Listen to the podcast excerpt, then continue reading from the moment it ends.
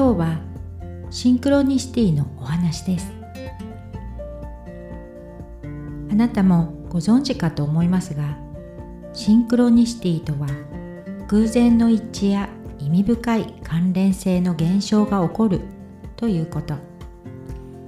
あなたもご経験がありますか？私は去年何度もシンクロニシティが起こっていました。スピリチュアルの世界を学んでいる人は単なる偶然ではなく何か意味があって必然的に起こったんだと考えます。信じられないようなことなど不思議な話がたくさんありますが私の場合は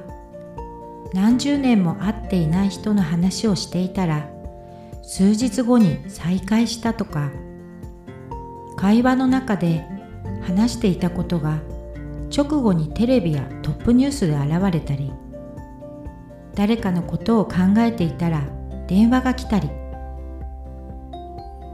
数ヶ月間の間に何度もシンクロニシティが起こっていました。会話の中で言葉に発したことが実際に現実となるんです。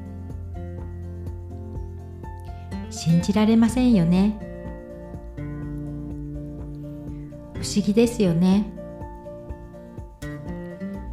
ここならというサイトで大天使の力を借りて遠隔で探し物を見つけるお手伝いをしていましたがその頃は嬉しいお知らせが数多く届きました。新しいスピ能力が開花したのかもしれないと実感はしていましたが私の心の準備ができておらずちょっと怖くなってしまったこともありました。このシンクロニシティは潜在意識と深く関連があり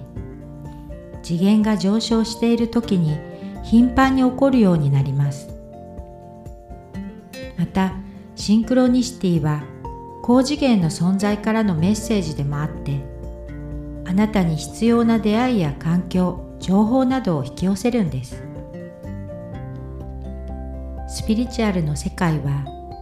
目に見えないエネルギーが循環していますのでポジティブなことを常に意識していれば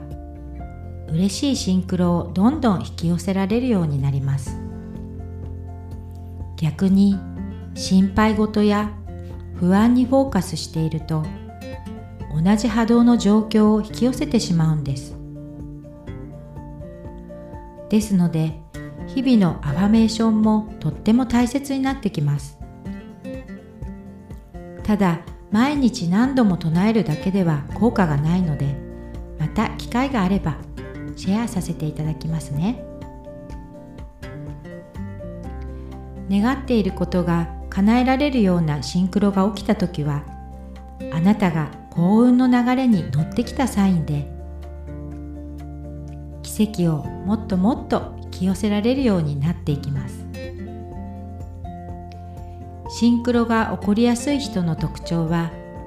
いつもワクワク楽しんで過ごしている人波動の高い人オーラが輝いている人。なたがハートで何を意識しているのか。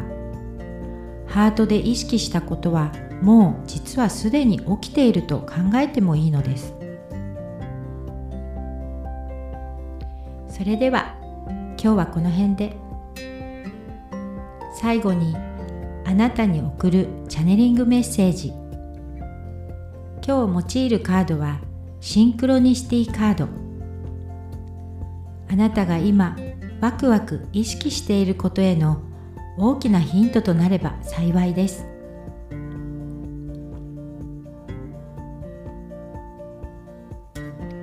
今あなたは光の存在とのつながりが深くなっています。心を沈め瞑想するか静かになる時間を積極的に作りましょう。